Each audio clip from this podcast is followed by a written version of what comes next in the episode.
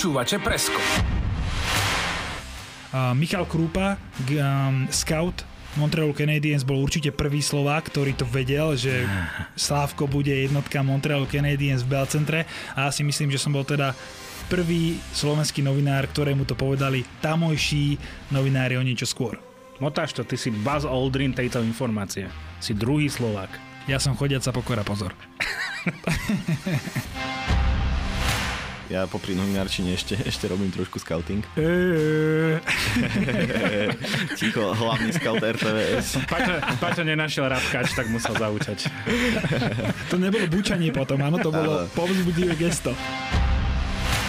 My ako skauti tých jednotlivých regiónov posielame hodnotenia hráčov z našej oblasti. Je to bodové hodnotenie, je to vždy 5 atribútov hráčských, čiže korčulovanie, strela, fyzická hra, nejaká šikovnosť a hokejová inteligencia. Skauti nechcú rozprávať, preto to je linka grecky pre nás taká dobrá pôda, lebo sú tam tie najväčšie ryby a tie rozprávať môžu ako generálny manažér alebo šéf skauti a podobne. Počúvate Presko, športový podcast o tom, čo v reportážach nenájdete. Ahojte, moje meno je Martin Kajgl. Dnes sa budeme rozprávať o hokejovom turnaji Hlinka Grecký Cup s podtitulom Nie každý ročník je ročník 2004. Slovenská 18 prehrala pred domácimi fanúšikmi v Trenčine všetky 4 zápasy a rovnako ako v roku 2017 skončila posledná. Súperi si z našej obrany urobili trhací kalendár a Kanada rovno strelnicu. Čo nám ukázal Hlinka Grecký Cup je po dvoch predtým vydarených ročníkoch ten súčasný výrazne slabší a aký výtlak má tento turnaj ešte aj dnes. Kto je po prípade Martin Dendis, ktorý by mohol byť svojim zverencom starším bratom. O tom sa porozprávam s dvomi novinármi, ktorí nesmeli chýbať na tomto podujatí. Z televíznej časti RTVS Patrik Mita, ahoj. Nazdíš. A z denníka Šport, môj stály respondent, dá sa povedať, Matej Deraj. Maťo, čau. Čau. Tak chalani, zhrňme si to. 4 prehry zo skóre 12-28, Slovensko-Švajčiarsko 3-6 hneď po tomto zápase seba, sebavedomé vyjadrenie, ako ideme vyhrať ďalší zápas. Slovensko-Kanada 4-14, výprask naozaj, ktorý ja si nepamätám na tejto úrovni, ale vy ma určite opravíte. Následne výrazné zlepšenie, Slovensko-Fínsko prehra 1-2 a inkasovaný gól necelé 3 sekundy pred koncom zápasu pri powerplay, keď sa nemýlim. No a potom zápas o umiestnenie o to 7. miesto s Nemcami. Síce sme viedli, ale potom sme iba doťahovali prehra 4-6 ako som spomínal, posledné miesto na Hlinka Grecký Cup eh, poprvý raz od roku 2017. Do kontrastu to dám s Nemcami, ktorí vyhrali prvý zápas v histórii na Hlinka Grecký Cup. Tak eh, označili by ste to ako neúspech? Výrazný neúspech, Paťo? Mal si silné antré, takže od nás je to všetko, dovidenia. Výrazný neúspech to určite nie je, ale z môjho pohľadu je to veľké sklamanie. Ja som taký väčší optimista, takže ja som veril, že jeden alebo dva zápasy sa uhrajú. Pre mňa možno ani nie je problém to, že sa napríklad s Kanadou prehralo tak vysoko, alebo že sa prehralo, ale akým spôsobom sa ten zápas mm. prehral. Čakal som, že ten tým potiahnu možno až, možno až príliš som to očakával, že tie 07, o ktorých očakávame aj do budúcnosti veľa, budú trošku dominantnejší, a, ale nebolo to úplne tak, respektíve oni si to svoje uhrali, ale nestačilo to na to, aby z toho boli aj lepšie výsledky. Máčo? Ja si myslím, že to bol neúspech. Neviem, či úplne výrazný, pretože ja som na rozdiel od Paťa teda nečakal, že budeme bojovať o to semifinále nejako, nejako výrazne, tým, že naozaj ten ročník 2006 sa ukazuje ako slabší, aj to myslím ukázal na tomto turnaji. Takže ja som tak úprimne čakal, že to bude boj o 7. miesto proti Nemecku, ale nečakal som, že nás tí Nemci zdolajú, pretože Švajčiari majú silný ročník 2006, to sa ukázalo. Kanada je stále Kanada jednoducho a Fínsko, aj keď to bol celkom vyrovnaný zápas, predsa len boli nad naše sily nakoniec. Čiže ja som veril minimálne v to 7. miesto a to, ako prehrali proti tomu Nemecku, tým, že nemyslím si, že tí Nemci boli vyslovene lepší, skôr tam naozaj asi na polovicu zápasu prišiel výpadok a aj keď sme mali dobrý úvod, tak nakoniec z toho bola prehra tak si nemyslím, že sa to dá hodnotiť nejako pozitívne. Čiže pre mňa, je to, pre mňa je to neúspech. Čakal som, že minimálne ten jeden zápas vyhráme, aj keď by to mal byť ten o umiestnenie. 26 gólov inkasovaných zo 65 striel, 40% na efektivita súperov. Ja viem, že je to prípravný turnaj, ja viem, že je leto a ja viem, že ten vrchol pre tých chlapcov príde niekedy inokedy, ale predsa len na tribúnach skauti, e, veľký záujem divákov v Trenčine, takže to asi nie je úplne najlepšia vizitka. Nech sa na to pozrieme akokoľvek. No z pohľadu inkasovaných gólov to bol historicky náš najhorší, za najhorší turnaj vôbec. Aj to už o mnohom hovorí. Ako si spomenul, mňa trošku mrzí, mrzí presne ten štýl, akým sme tie zápasy prehrávali, že tam chýbalo nejaké sebavedomie, ktoré sme vo vyjadreniach pred zápasom alebo pred turnajom mali a potom prišiel ten samotný zápas a to sebavedomie sme mali iba čiastkovo. V niektorých častiach toho zápasu, čo teda vôbec nie je dobré samozrejme. Obzvlášť, keď hráte proti Kanade, má vás hnať 4000 ľudí. Um, to nie je juniorský hokej, to je mládežnícky hokej a na Slovensku prišlo veľa ľudí na takýto zápas a my ho nezvládneme. Je rozdiel prehrať s Kanadou o 6 gólov, ale podať výkon, ako ho prehrať takto. Ak si spomenieme na šampionát 2022 juniorský, kde sme prehrali so Švédmi ten covidový, myslím, 0-3, ale ľudia boli spokojní, novinári boli spokojní, pretože sme Švédov prehrali, mm-hmm. dali, mali sme 45 alebo 46 striel, ale tá hra vyzerala dobre, supera sme tlačili, boli sme konkurencieschopní a tu sme boli konkurencieschopní 6 minút proti Kanade a okrem toho nič.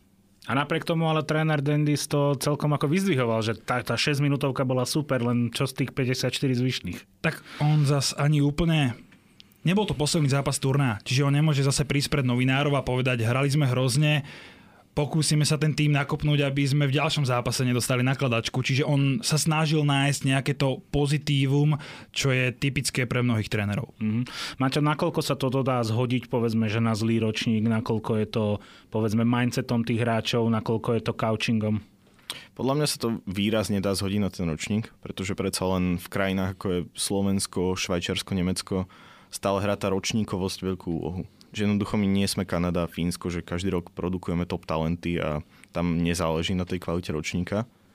Takže naozaj si myslím, že je to dosť o tom ročníku, ktorý bol podpriemerný, ale rovnako aj so slabým ročníkom vieš uhrať lepšie výsledky. Takže si myslím, že tam bolo zlyhanie aj v tých ďalších veciach. Veď tréner myslím priznával, že to nastavenie hráčov nebolo vždy ideálne a ono sa to ukazovalo na tých jednotlivých zlyhaniach, ako tá tretia tretina proti Kanade, kedy naozaj za po 56 sekundách dostali 3 góly. Mm. To sa proste nemôže stávať na tejto úrovni a jedno, že sú to mládežníci. Čiže aj to nastavenie hráčov by malo byť lepšie, lebo jedno sú vyjadrenia do médií, ktoré sú do istej miery nie vždy pravdivé, hej, že jednoducho často povie, že čo, čo tie médiá potrebujú počuť, alebo čo tak verejne chceš vyhlásiť o tých zverencoch, aby si ich nejako nezhodil, ale skôr aby si ich namotivoval ale už tak v tej kabíne sa to musí ukázať, že jednoducho my nielen, že povieme, že ideme ten zápas vyhrať, my ho naozaj musíme chcieť ísť vyhrať, že ideme do toho s tým. Mm-hmm. Takže povedať, že ideme vyhrať zápas a potom dostanem 3 góly za minútu, tak mm. to asi nie je veľmi dobré. Tam bolo viacero paradoxov na tom turnaji a nadviažem na Maťa, že doslova nuancy, že my sme sa dostali s Kanadianmi dvomi rýchlymi gólmi do zápasu a vtedy sa ten zápas zlomil v náš neprospech. Mm. Alebo z Nemcami dali sme rýchly gól a potom sme dostali 2, 3, 4. Že to všetko podľa mňa uh, bolo súčasťou nejakého zlého, nechcem povedať, že nadstavenia, ale slabého sebavedomia. Ja som sa potom rozprával aj s uh, trénerom Fenešom, ktorý má na starosti 20 a bol pri 18 poviem to ako mentor alebo poradca. A on napríklad povedal, že mu chýbal taký väčší líder v šatni, že keď sa prechádzal po tej šatni, pomedzi tých chlapcov, tak on videl najväčšieho lídra v trénerovi. A to si myslí... A, a, Staršom bratovi. Áno, a ten, a ten jednoducho najväčší líder toho týmu má byť tá samotná kabína, ako keby. Tak som to chápal. No a potom to sebavedomie od, okolo toho sa budeme asi často točiť, že, že nebolo na dostatočne vysokej úrovni. Podľa mňa to bol jeden z najväčších problémov toho týmu. Ale to sebavedomie asi rastie s tým, aký máš personál v tej kabíne, že akých máš tých hráčov v kabíne. Ja si pamätám 2000, teraz nech netrepnem, 17. rok v Poprade 18 pod Javorčíkom. Mne išli oči vypadnúť, keď došiel malý Fehy hej, a povedal, že my ideme rozbiť e, Rusov. A ja som na ňo pozeral, že tak sa podstaviť o pivo alebo neviem čo, lebo nechcel som tomu veriť, ale tí chlapci chodili jak naozaj na bežiacom páse a každý jeden z nich povedal, že ideme zdolať Rusov a potom sme pozerali ten zápas s Rusmi a oni akože hrali vyrovnanú partiu. Vychádzam z toho, že tam boli naozaj že mimoriadne talentovaní hráči do 18 rokov, že asi to sedí, čo nie? Že tam tie sebavedomé vyjadrenia, ak si povedal, že jedno je mimikry, jedno proste musíš povedať, aby si proste nevyzeral porazenecky dopredu, ale druhá vec je, že keď to nemáš podložené tým personálom, tými hráčmi, tým talentom, tak to asi nevieš úplne e, ako pretaviť na lat. No presne toto. Akože mne sa tie vyjadrenia páčia. Je dobré nemať nejaký porazenecký mindset, že jednoducho my musíme chcieť vyhrať aj nad Kanadou, aj nad Fínskom, aj nad kýmkoľvek. Ako hovorí to, to obľúbené kliše, že ideme vyhrať každý zápas. A páči sa mi to oveľa viac, než nejaké betónovanie, že dobre, dostali sme od Kanady 14 gólov, ale dali sme im 4 a neboli to náhodné góly. Čiže mne sa páči, že chceme hrať útočne aj proti akémukoľvek súperovi ale presne toto je riziko toho, že keď máš tie sebavedomé vyjadrenia, tak ono sa ti to strašne vráti, keď to neukážeš. Že toto ti ľudia vedia veľmi, veľmi spočítať a, a je to tak. Preto sa toho podľa teba tak boja, možno, že aj Pomôžem si futbalovým Slovanom, kde minulý rok v tej skupinovej časti, kde bol Žalgiris Vilnius a Pionik Jerevan, týmy, ktoré, jasne, dneska už nepodceňujeme nikoho, ale sú to týmy, ktoré sú, ak nie horšie, tak na úrovni Slovana a klub ako Slovan by si mal dať akože podmienku, že tak my chceme zdolať, my chceme vyhrať túto skupinu, že je to strach z tohto?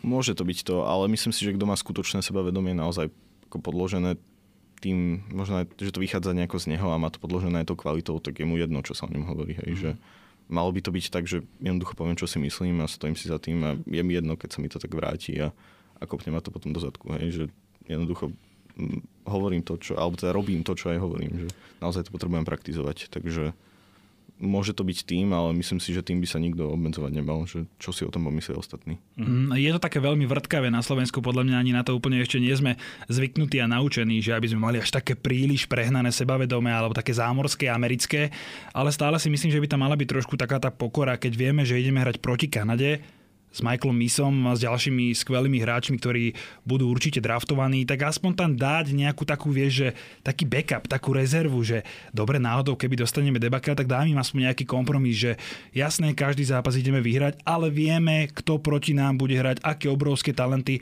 a možno nejakým takýmto spôsobom si robiť, nechcem povedať, že alibi, ale dať rešpekt tomu súperovi. Napríklad po zápase so Švajčiarmi dostali sme 6 gólov a ja som mal pocit, že to bolo vlastne iba o nás ako keby tí Švajčiari hrali zle, ale dali nám 6 gólov. Hmm. Presne toto. Napríklad ja som sa bavil s Michaelom Misom a oni nás rozbili o 10 gólov a ostal bol taký, že nemali sme to jednoduché, naozaj Slováci sa tam snažili a podobne, čiže je dôležité dať rešpekt tomu superovi, obzvlášť keď si ten super rešpekt zaslúži čo si zaslúžil naozaj si každý super.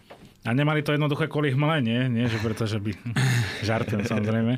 Komu ale sebavedomie evidentne nechýbal, je Tomáš Pobežal. Ten Michigan. Ty si tuším po zápase aj kladol presne otázku, alebo si to nebol ty, to je jedno. Paťo, myslím, že toto sa riešilo aj s trénerom Dennisom. Jasné, že jemu sa to potom ťažko hodnotí po prehre 4-14, ale teda ukázať na takomto turnaji po tom, čo my tu počúvame z každej strany, že mladí chlapci na Slovensku nemajú voľnosť, že ich učíme systém príliš skoro, keď sa majú hrať a zrazu príde proste hokejista, ktorý proti Kanade na povedzme, že sledovanom turnaji, kde sú scouti, GM zo zámoria urobí Michigan, to je fajn, ne? To je fajn, on to má v sebe, to je technický hráč s hokejovým IQ. Myslím, že budem hovoriť aj za Maťa, obom sa nám veľmi páči, Tomáš pobežal, mimochodom to je tiež 06, ale neskorá, čiže hráč, ktorý nebude draftovaný o rok, ale až ten ďalší. Takže keď som, ho... ne? Tuším. Áno, áno, áno. Čiže keď som hovoril o tom, že tie 06 sú trošku slabšie, tak áno, aj on je 06, ale draftovaný bude až o 2 roky. Čiže Tomáš Pobežal bol jedným z tých, nechcem povedať, že zjavov, ale z lídrov, ktorý naplnil to, čo sme od neho očakávali aj proti Kanade. Dovolil si to síce za rozhodného stavu a mimochodom to je presne tá pokora, ktorú on ukázal že dal nádherný gól, ktorý obletel hokejový svet určite bez debaty, veľa ľudí ho chválilo, ale on hneď povedal, že v podstate ako keby nemal žiadnu hodnotu ten gól pre ňo, lebo sme doma v Trenčíne pred veľa ľuďmi dostali nakladačku. Mm-hmm. Tomáš pobežal ako kapitán súhlasí, že splnil tie očakávania, ktoré na ňom boli?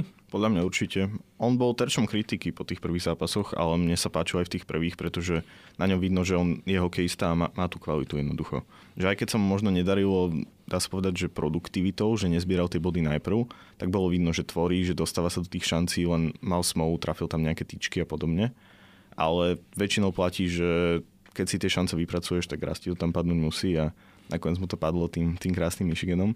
Ale to bol naozaj podľa mňa ešte aj na pomery Michiganov pekný gol, pretože mm. tým, aký bol rýchly a ako to rýchlo zvrtol, že ono väčšinou tie Michigany padajú nejako aj z pohybu na dlhú hokejku, ale toto bol jednoducho jeden pohyb zapestia a prásk, čiže, čiže naozaj pekný gol a vyzdvihol by som aj pobežal a tým, ako vystupoval a ako sa rozprával s nami, s médiami. Mm-hmm. Že naozaj prišiel podľa mňa aj po každom zápase a, a stále bol taký, že odpovedal tak, ako mal a zároveň on je aj taký pozitívny typ, aj tak Paťo, veď ty si sa toto myslím pýtal, že, že ako to, že sa stále usmieva. Teda po tých prehrách sa neusmieval samozrejme, ale keď tak voľne komunikuje, tak, tak je taký pozitívny. Čiže, čiže aj toto si na ňom cením a tiež sa mi hráčsky veľmi pozdáva ja som ho nazval takým síkorom, alebo taký síkorovský typ, vie, že príde do tej mixzóny, dobre, po Kanade bol samozrejme smutný, skleslý, ale stále usmievavý a mimochodom bol to asi náš najpravidelnejší respondent. Po každom zraze išiel, po každom zápase hodnotil ten ťažký turnaj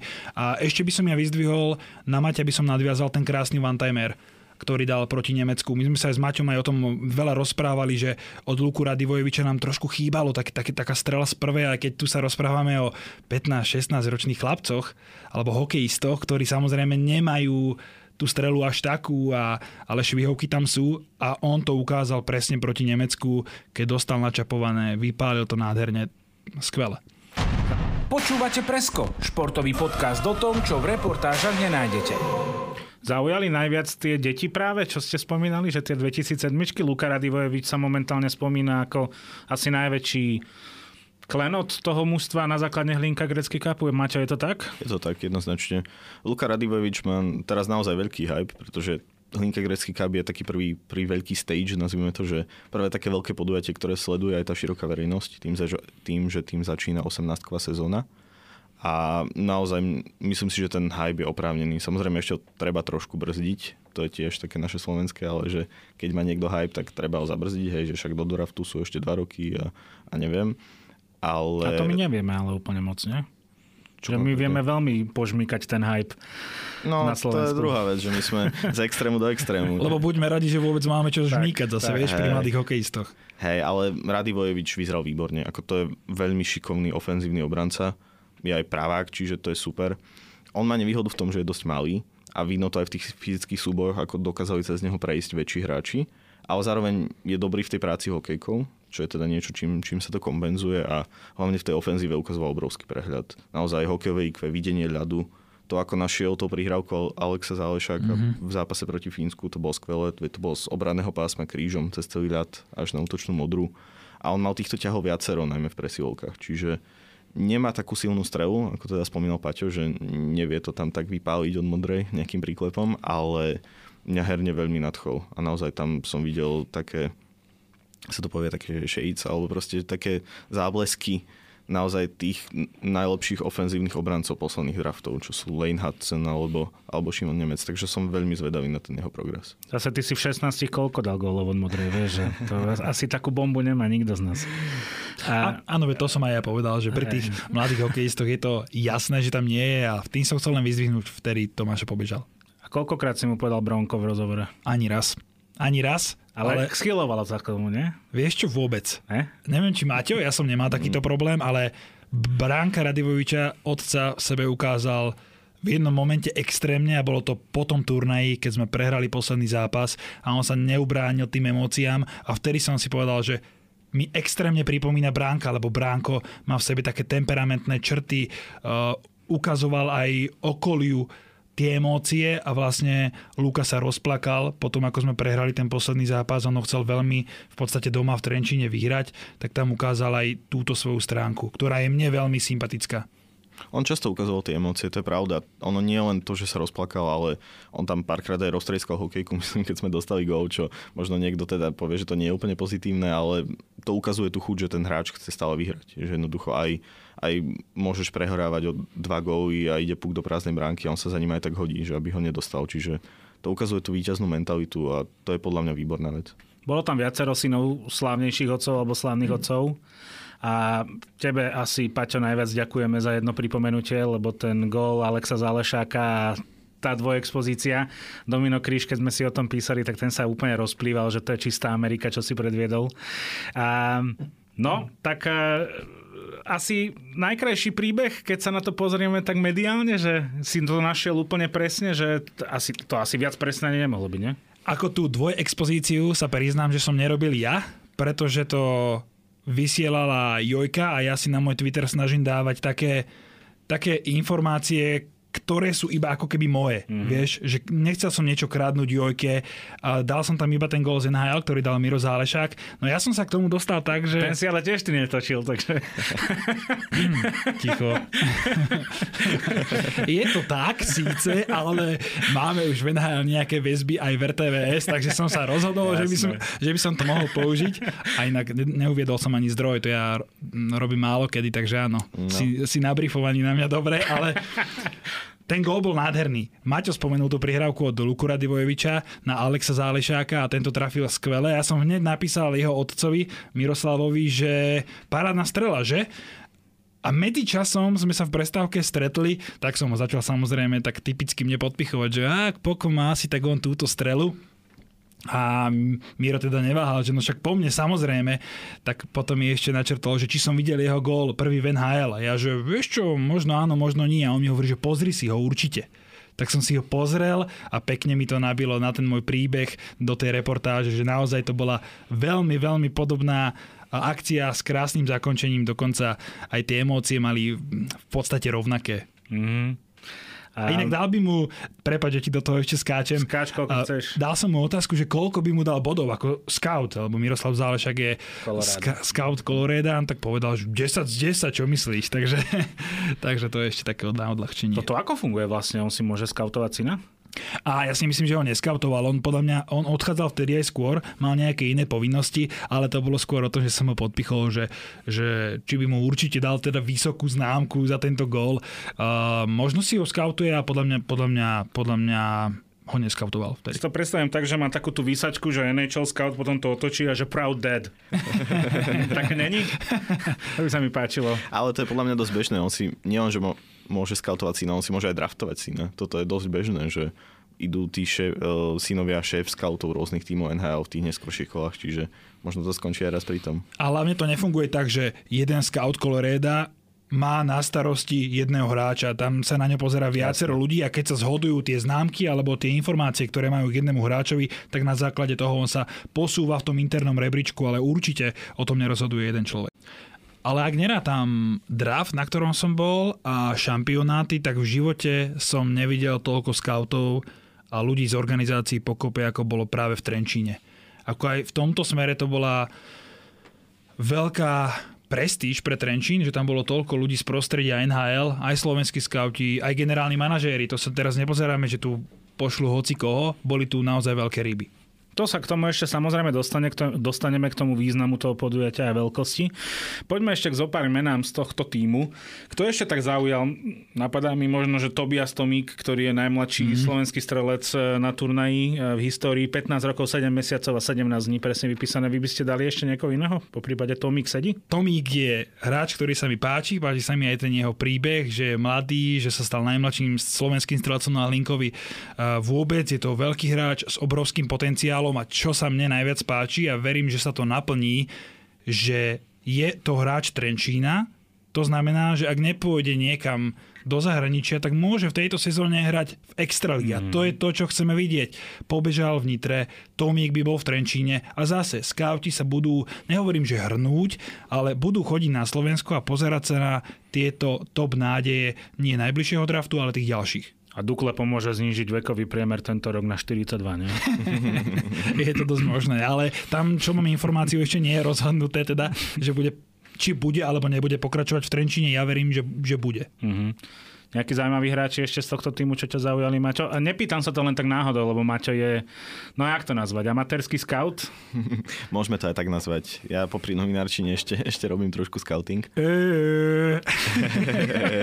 Ticho, hlavný scout RTVS. Paťo, Paťo nenašiel rapkač, tak musel zaučať. to nebolo bučanie potom, áno, to bolo povzbudivé gesto. Sadím si, sadím Teraz si.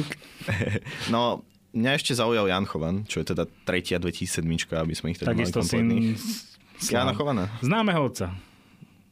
môžeme to tak nazvať. Uh, Jan Chovan je teda tiež 2007 a on nebol taký ten možno taký flashy hráč, taký, že jednoducho nestrelil Michigan ako pobežal, alebo mm-hmm. nemal také tie highlightové ťahy, ale robil podľa mňa veľa tých malých vecí dobre a zároveň má veľmi dobrú postavu. Už teraz má podľa mňa tak 1,85 m alebo podobne, čo teda nie nevýhoda pri Radivojevičovi a Pobežalovi, ktorí sú nechcem povedať, že maličky, ale nie sú veľmi vysokí na hokejistov, tam by sa ešte hodilo, aby podrástli. Ani ten Toming mi ešte neprišiel fyzicky silný, ale tak ten je zase od nich mladší. Ešte od tých 2007 skoro o rok. Mm-hmm. Takže pri Chovanovi je plus už len tá postava. A mne sa páčil aj Zálešak napríklad. On bol ako bol pobežal Adam Sikora tým prístupom, tak Zálešak môže byť Adam Sikora tým herným štýlom, pretože on bol podľa mňa veľmi nepríjemný pre súperov pri tom napádaní, pri tom forčekovaní a prišiel mi ako taký bojovník, ako taká motorová myška okrem tej strely, čiže aj ten podľa mňa zaujal a to je ďalší hráč pre draft 2025. No a našlo by sa viac tých hráčov, ale toto sú asi takí, ktorých by som ja ešte doplnil. Tam možno je dôležité spomenúť, alebo dôležité, zaujímavé spomenúť, že Jan Chovan nie je syn Michala Chovana a týchto našich Chovanovcov, ale Jana Chovana, ktorý bol brankár tak, tak, a bol v minulosti draftovaný uh, Toronto Maple Leafs, takže, lebo veľa ľudí si myslí, že Áno. je to ten útočník Chovan, ale, ale nie je tomu tak. Akože kapitán Košic, hej? Áno. Ktorý držal malé dieťa na rukách, keď osloval titul. Rýchlo vyrastol. To by museli mať solidný gumičus doma. Ešte k Lukovi Radivojevičovi, nakoľko je podľa vás on zaujímavý naozaj, že hráč pre budúcnosť NHL, bavili sme sa o výške, ktorá môže byť problém, ale druhá vec je, že e, z Twitteru informácia, že mal najväčší puck control time e, v prepočte na 60 minútový hrací čas 2 minúty 1 sekunda, čo bol najlepší obranca turnaja. Toto je nejaká metrika, ktorá je dosť zaujímavá pre obrancov, lebo naozaj to vedenie puku, držanie puku, e, kontrola puku, to je asi niečo, čo sa cení v nhl Hlavne dnes, keď sú šiesti obrancovia a každý z nich musí byť kvázi aj útočník. Ale keď hráš 30 minút na zápas, tak to zase nie je úplne nechcem povedať, že relevantné meradlo, je to skvelé, ale on hral naozaj veľa. Ja si myslím, že ak by sme sa pozerali na odohrané minúty na turnaji, tak ja to nemám pozreté, ale myslím si, že bol... Ja že by mám. Bol, áno, takže, bol, takže čo máte? Bol, bol, som to. Hral, hral najviac zo všetkých hráčov uh, na turnaji? Bol druhý za no. Adam Irižičkom z Česka, ale to bol preto, že Česi hrali to dlhé predlženie s Kanadou. Čiže Česi hrali posledný zápas 80 minút a nie 60. Takže Ižiček ho predbehol ale tesne, že podľa mňa keby sa to rátalo minus to predlženie, tak by asi Radivojevič bol prvý. Takže ja som vychádzal len z toho, čo sme videli na lade a on má jednu ešte devízu, že je praváčik. To sa veľmi cení v NHL, takých ofenzívnych obrancov veľa nie je. Má veľmi dobré predpoklady na to, aby bol dobrým obrancom. Nechceme ešte hovoriť na to, že bude to NHL obranca, lebo presne za dva roky sa môže toho veľa zmeniť, ale má rozbehnuté veľmi dobré. Mm, mne sa na ňom páči aj to hokejové IQ, ktoré má na vysokej úrovni. Veľmi ľahko prechádzal cez stredné pásmo nemal problém zobrať púk a dostať sa za bránku. Uh, aj to sú také veci, ktoré si ja veľmi cením u tých hráčov, keď sa neboja aj v tomto mladom veku zobrať ten púk, prejsť, niečo vymyslieť. Aj to nám v mnohých zápasoch chýbalo. On bol možno jeden z mála, naozaj z mála tých, ktorí celý ten zápas sa nebal tvoriť, experimentovať, skúšať. Mm-hmm. To, mhm. chceme, to chceme vidieť pri mladých hokejistoch, si myslím. Pri ja tých, určite. Pri tých zaujímavých menách sme vymenovali štyroch útočníkov a jedného ofenzívneho obrancu, ale tých obrancov a brankárov sme moc nevyzdvihovali, takže toto je, aspoň teraz sa zdá, že Achilová peta tejto generácie? Tohto ročníka, Maťo? Povedal by som, že áno.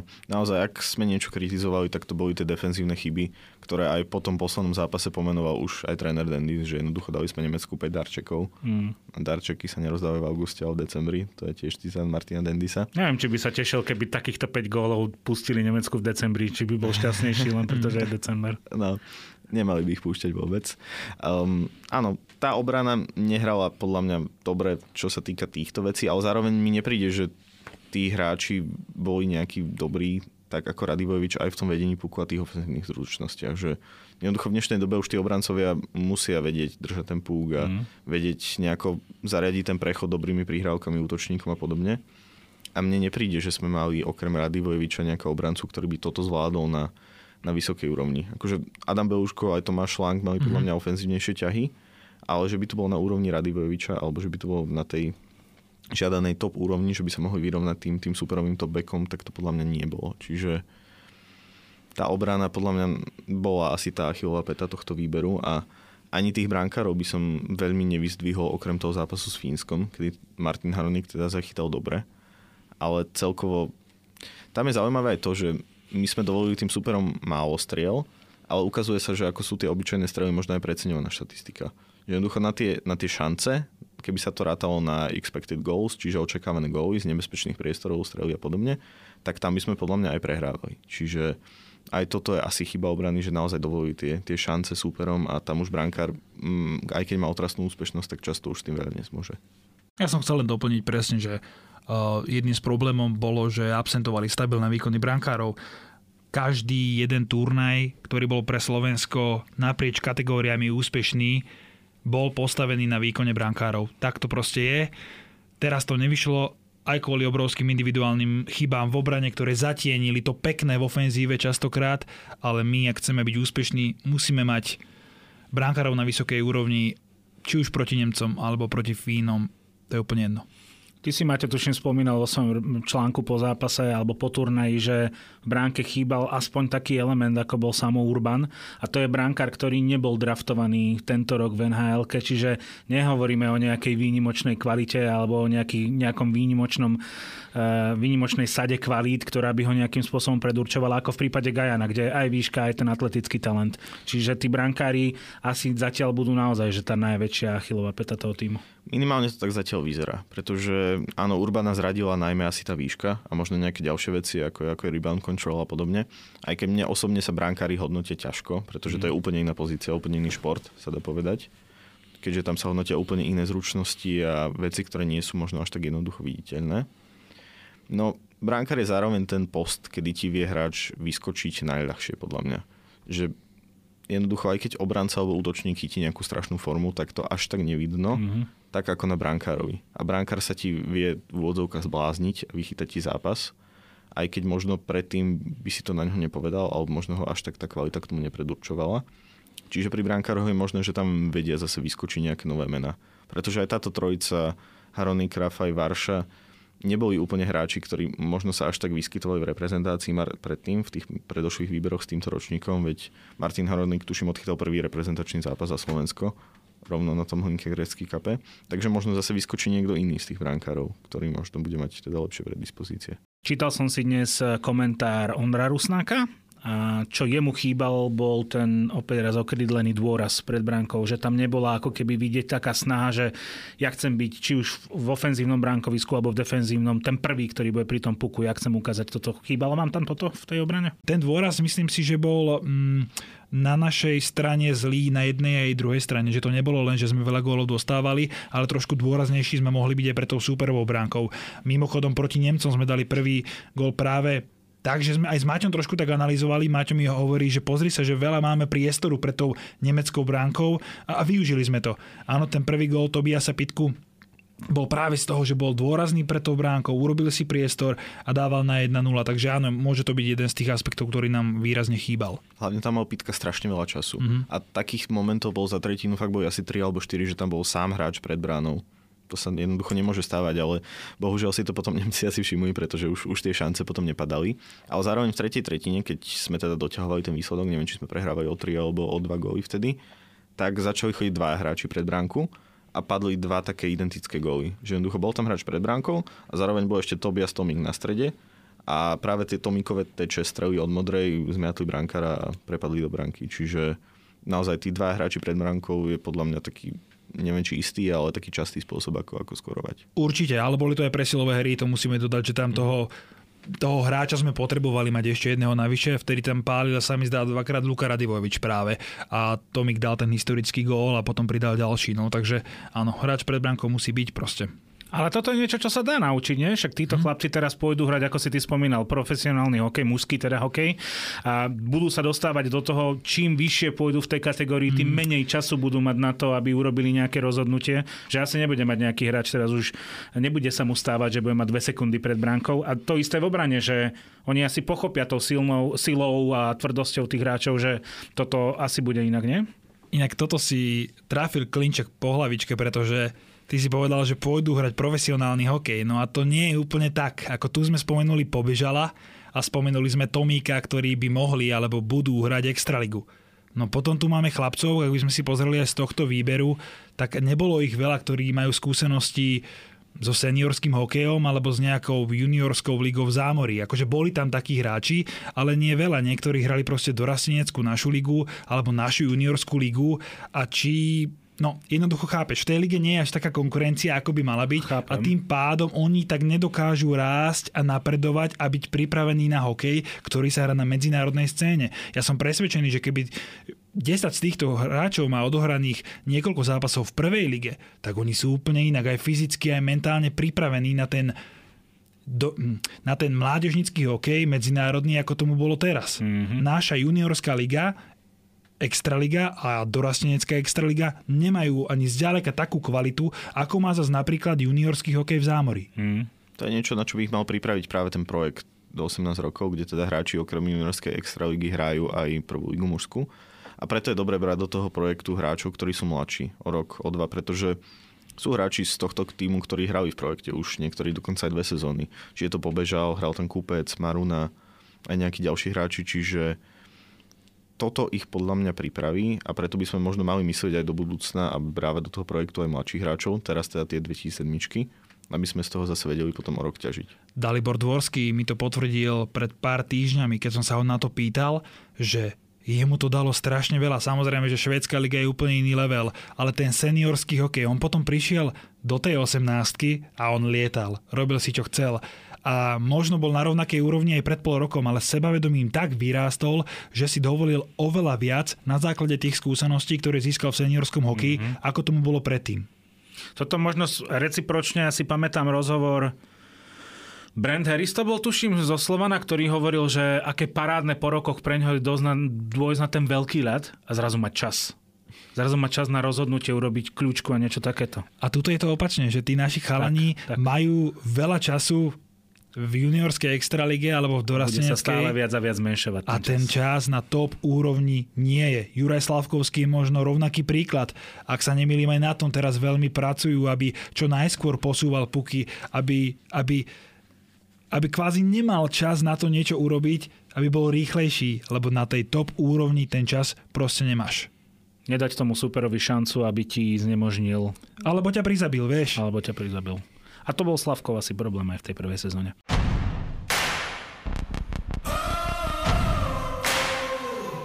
Páni, m, tréner Martin Dendis, dovolím si povedať, že ako som povedal, že starší brat tých hráčov, lebo nemôžem povedať, že otec, lebo to by ich musel mať 15 niektorých.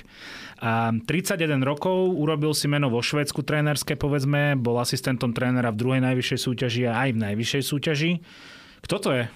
Lebo po takomto turnaji, po prehre 4-14 s Kanadou sa na neho znesú slová kritiky, že pre Boha vymenili ste Tartala a dali ste tam Dendisa a pozrite, jak to vyzerá. Kto to je? Je to dobrý tréner? Je to dobrá voľba pre Slovensko? Je, je krúté hodnotiť to na základe tohto turnaja, logicky, ale nie je to známe meno, to som tým chcel povedať. Maťo? Myslím si, že do budúcna áno, pretože samozrejme nemal to ľahké na tomto turnaji tým, že dostal po dvoch úspešných ročníkoch tie 2006 ktoré teda kvalitou nie sú na rovnakej úrovni. Takže hodnotiť ho po naozaj jednom turnaji, jeho prvom na tejto úrovni, by bolo neférové. Dendis má za sebou to vzdelanie a tie výsledky, čiže myslím si, že je to aj to, čo by sme my asi mali chcieť, teda mladých slovenských trénerov, ktorí by mali pôsobiť v reprezentáciách. Takže z tohto hľadiska by sme mu podľa mňa mali dať ešte viac, viac šanci, viac priestoru a, a uvidíme, ako to pôjde ďalej, ale teraz by som nešiel s nejakými silnými vyhláseniami, že, že teraz ho treba vyhodiť, alebo čo. Jednoducho bol to, bol to jeden turnaj a s, s, akože so slabším výberom hráčov, takže, takže uvidíme. Mm, hodnoťme ho až po majstrovstvách sveta, ktoré budú budúci rok, 18 On má teraz pred sebou veľmi ťažkú úlohu vyprodukovať možno aj k tým 2007 alebo aj k Tomášovi Pobežalovi taký tím, ktorý bude konkurencie schopný na tom najvyššom leveli. Čiže má na to sezónu v prvej, v prvej lige, v projekte, kde bude 18 hrať, ako aj Maťo povedal, proti seniorským tímom. Tam sa bude tvoriť tá kostra, ktorú doplnia naši top hráči zo zahraničia a vtedy na šampionáte o niekoľko mesiacov v novom roku sa bude potom hodnotiť, či ten rok pri reprezentácii bol dobrý alebo nebol dobrý. Ale Ivan Feneš, už som spomenul ten turnaj na 20 2022, covidový zrušený, vtedy sme hrali výborne. Potom prišiel ten letný, kde už ale nemal tú istú kostru, už tam nemal tých lídrov a bol to prepadák. Mm. Čiže my sme jednoducho krajina, ktorá je odkázaná na lídrov v tej kategórii Čiže keď máme 4-5 hráčov, vie to urobiť lepší výsledok, ako je posledné miesto. Čiže aj na tom veľa závisí. My nemôžeme hodnotiť teraz Martina Dendisa pri, 2000, pri ročníku 2006. Treba mu dať čas, aby tento ročník posunul čo najvyššie a potom sa uvidí. Prichádza zo Švedska v kocke. Vieme si predstaviť, aká je zámorská škola hokeja Vieme, čo sa hovorilo o rúskej škole hokeja, hej, že to sú silní korčuliari, ktorí sú všade prví. Vieme dnes, čo je fínska škola hokeja, to je ten trep, tá pasca v strednom pásme. Ak, aká je švedská škola hokeja, Maťo? Rozmýšľam, aké je slovo, ktoré by to vystihlo. Precíznosť? Alebo... Šotbular. Švedi sú dobrí v tom, a podľa mňa aj Fíni, že nechávajú tie deti dlho sa hrať. Myslím, že toto mm. sa mhm. hovorilo o belgickom futbale, ak si správne spomínam, že že do istého veku tam ani nevypisujú výsledky a podobne, že jednoducho nechávajú tých hráčov hrať, vychovajú si kreatívne typy a potom už do nich ľahšie vštepujú ten systém, keď sú starší.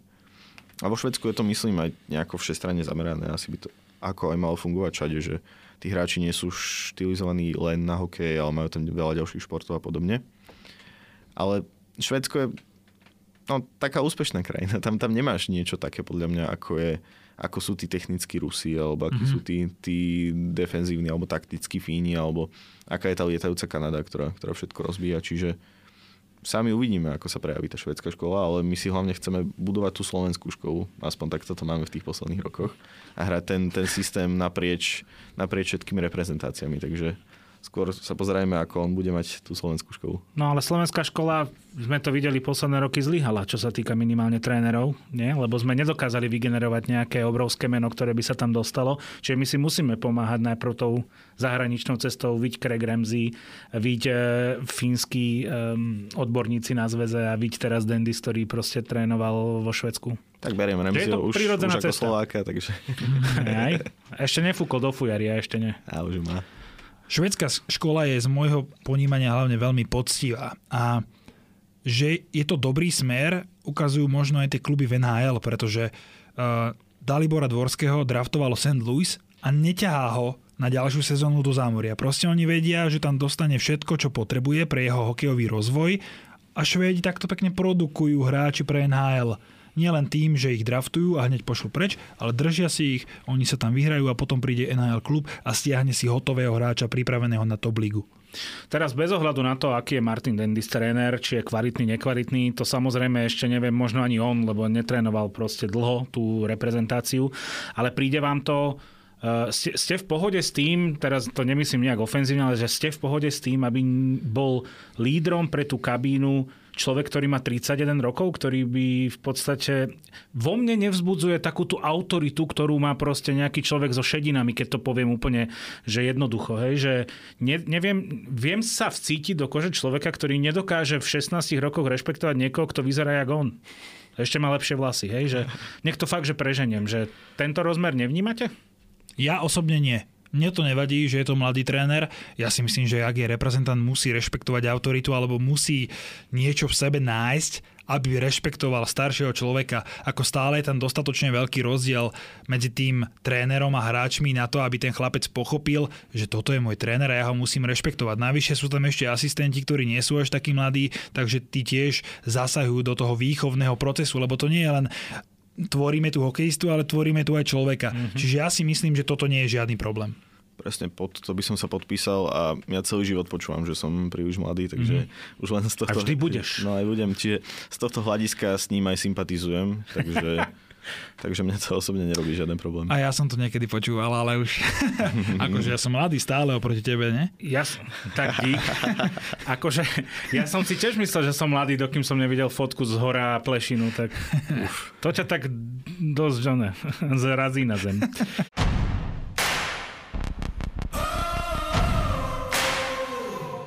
Hlinka Grécky Cup. Donedávna, do veľkého nedávna fungoval ešte ako memorial Ivana Hlinku, potom sa do toho vložili Kanadania, na striedačku sa organizuje aj v Kanade. Logicky mi z toho vychádza, že je to turnaj veľkého mena, že to má formát. Vidíme to v tom, že sú tam skauti, sú tam generálni manažéri, uh, pomôžem si z Calgary Craig Conroy, zo Chicago Kyle Davidson, že chodia tam tie veľké mená, stretávajú sa.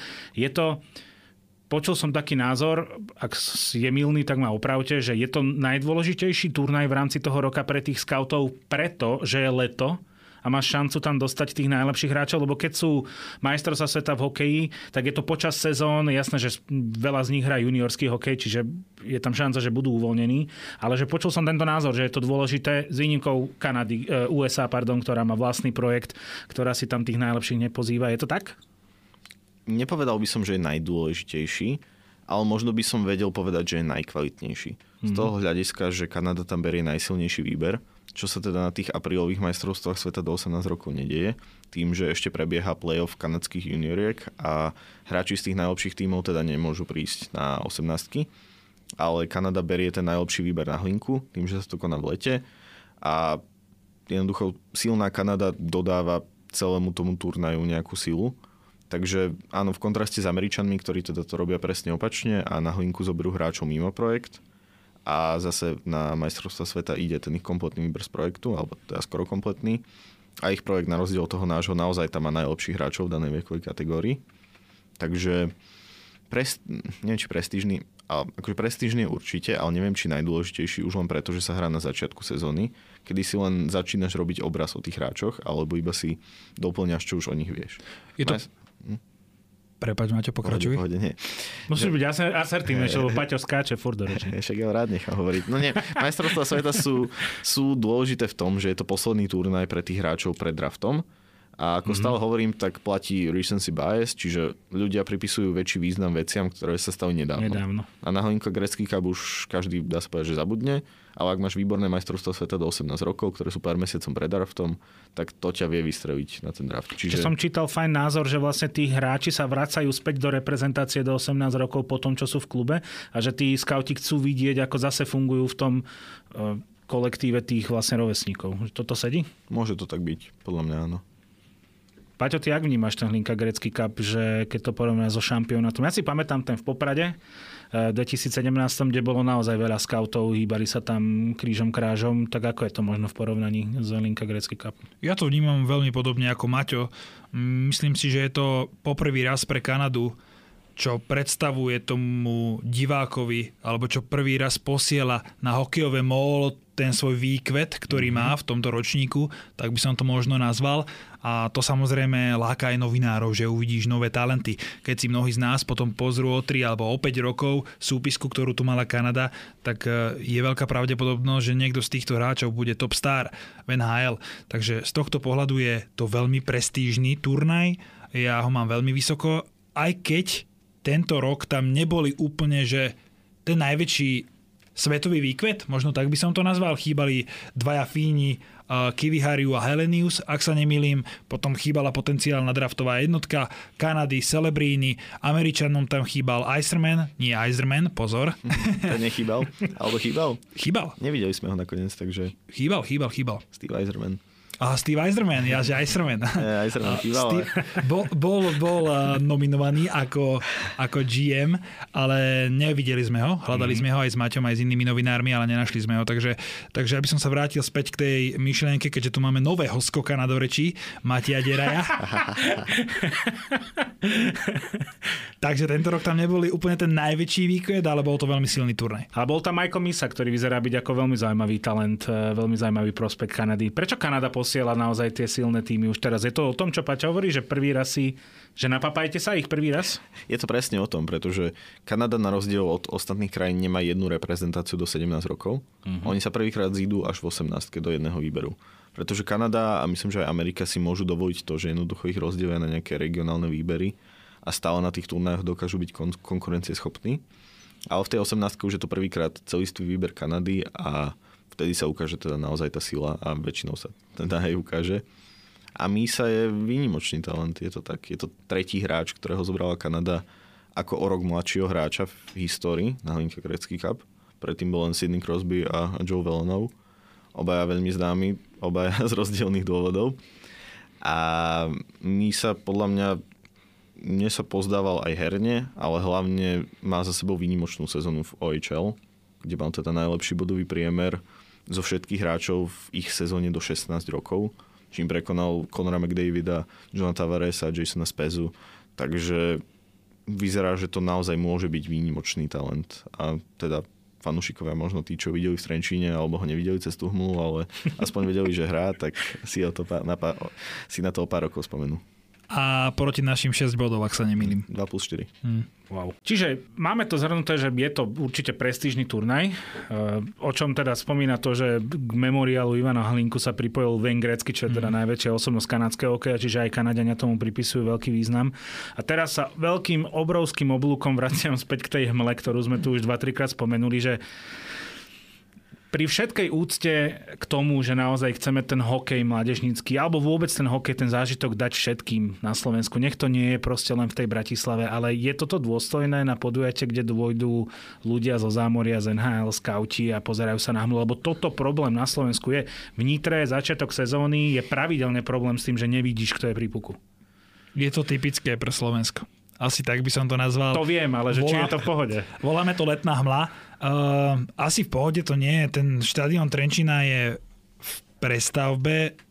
Neviem, či za tento proces hmly zodpoveda vzduchotechnika. Tá sa mi zdá, že v Trenčine ešte nie je dokončená, ale aj v Břeclavi mali úplne rovnaký problém. To sú jednoducho staré štadióny, ktoré to nezvládajú.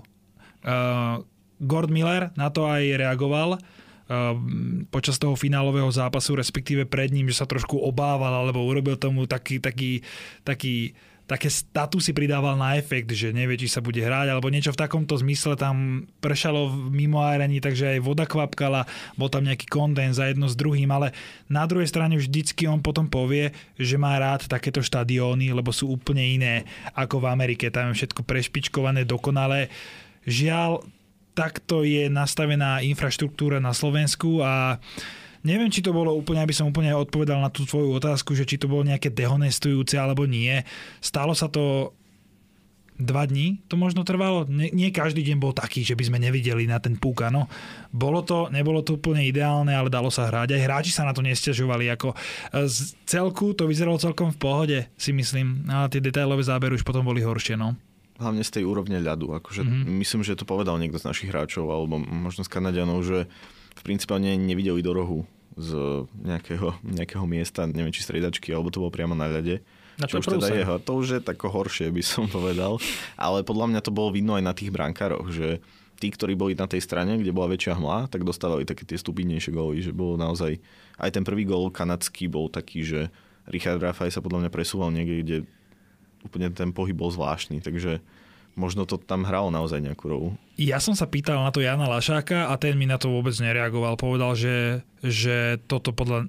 On povedal, že uviedol iný dôvod, prečo si mm. myslí, že ten gól dostal a nebol to ten, že on nevidel kvôli hmle. Ja som si to tiež myslel, tí hráči sa na to ale nejako komplexne nevyhovárali. Mm. Tak podmienky boli pre oba týmy rovnaké, hej, nie, že Slováci mali väčšiu hmlu ako Kanadenia, alebo mali nejaký lepší gear, takže je to tak, no. Ale je to asi taká väčšiná debata, nie? že dať to niekam inám, alebo to nechať v Bratislave, kde je síce to prostredie super, ale tí ľudia sú tak presítení v Bratislave, alebo tak nároční, že oni ti na toto podujatie nepríde. A keď na 10 tisícovom štadióne máš tisíc ľudí, tak to nevyzerá tak dobre, ako keď na 5 tisícový dojdú dve. Akože ten trenčiansky zrekonštruovaný štadión sa mne extrémne páči, to musím povedať. On je super, akože toto nemalo byť myslené, namierené mm-hmm. vôbec na to, že trenčiansky štadión alebo nitriansky štadión, však chvala Bohu, že mm-hmm. také na, štadión, na Slovensku máme a vychovávame na nich dobrých hokejistov. Ale ide o to, že je tu predsa len nejaké podujatie, ktoré má nejaký význam zámorí. Pre tých scoutov je veľmi dôležité, ako sme sa teraz rozprávali. A teraz my sa vlastne strelíme do nohy tou prezentáciou, na čo si Američania v konečnom dôsledku potrpia. Pre nich je dôležité to, ako niečo vyzerá. Určite áno, ale nestret... Áno, máš pravdu, že by to malo vyzerať asi lepšie, ale keď sme sa aj rozprávali s nejakými ľuďmi z NHL, nikto to nejako nevyzdvihoval, vie, že toto je trapas, toto je prúser, to čo ste tu pripravili, aké neadekvátne podmienky pre okay. takýto veľký turnaj. Čiže ja osobne som sa s tým nestretol, že by niekto na mieste hanil tú hmlu alebo hánil ten štadión. Malo to byť asi spravené lepšie, ale bohužiaľ v tom momente už sa s tým nedalo nič robiť.